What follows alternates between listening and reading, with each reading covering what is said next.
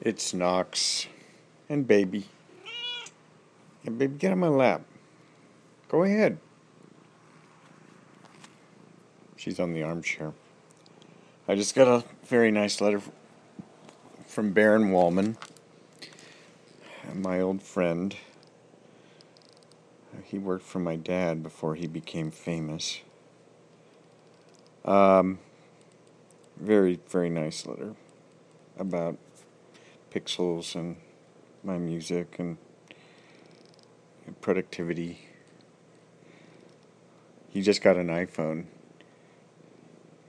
And, uh,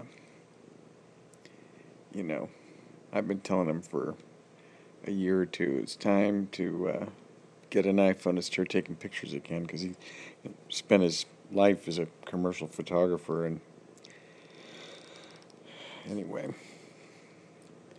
but I, um, I've been listening to that Bowie song a few times today and yesterday. It's had a profound effect on me. Uh, it is an elegiac song. It's uh, melancholy for about the first two thirds before it picks up at the end and becomes a joyful, I don't know, declaration of love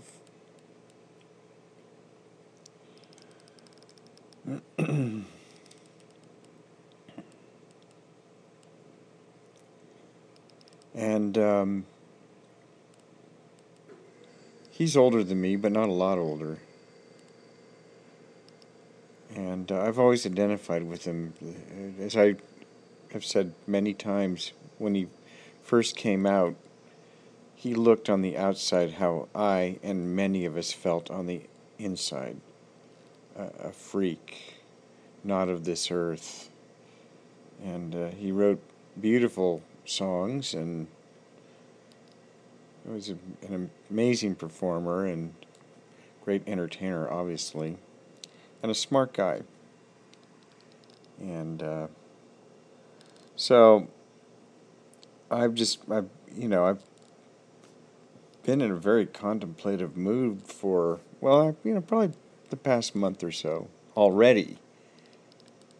And then the song came out. It was such a pleasant surprise to see him recording. And I was, I always said uh, to uh, my friend uh, Maya, because we were so crazy about the Bryan Ferry album, maybe this will inspire David to put out another album. And maybe it did.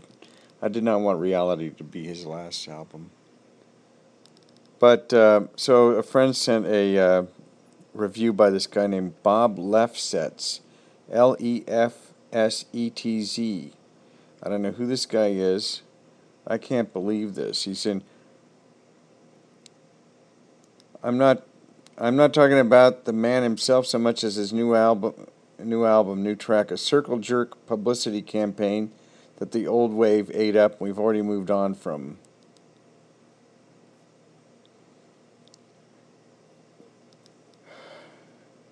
How come the oldsters don't get it? They made music that lasted forever. Now they want to play just for a day. I guess that's a reference to Beulah Brothers. Bowie, want to get it right? Do it the Mumford way. First, he needed to go on the road playing small venues at fair prices that you couldn't get in. That would generate real publicity for what happened as opposed to what's coming.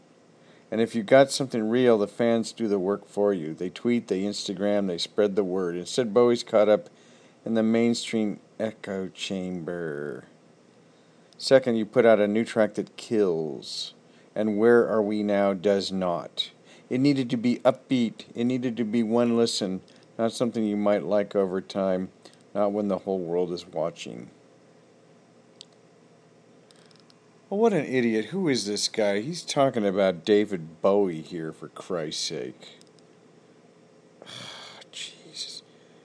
He's 66 year old, and this guy's saying, you start, you know, you got to do it for the long haul. You start slow and build. He, David Bowie's 66 years old. Not a lot of time left to build. He's done it, and he. I can't wait for the new album to come out. I don't know who this Bob Lefsetz guy is, but once this is published, I'm going to send him a link to this. You're a fucking idiot, Lefsetz, or whatever your name is. Bye.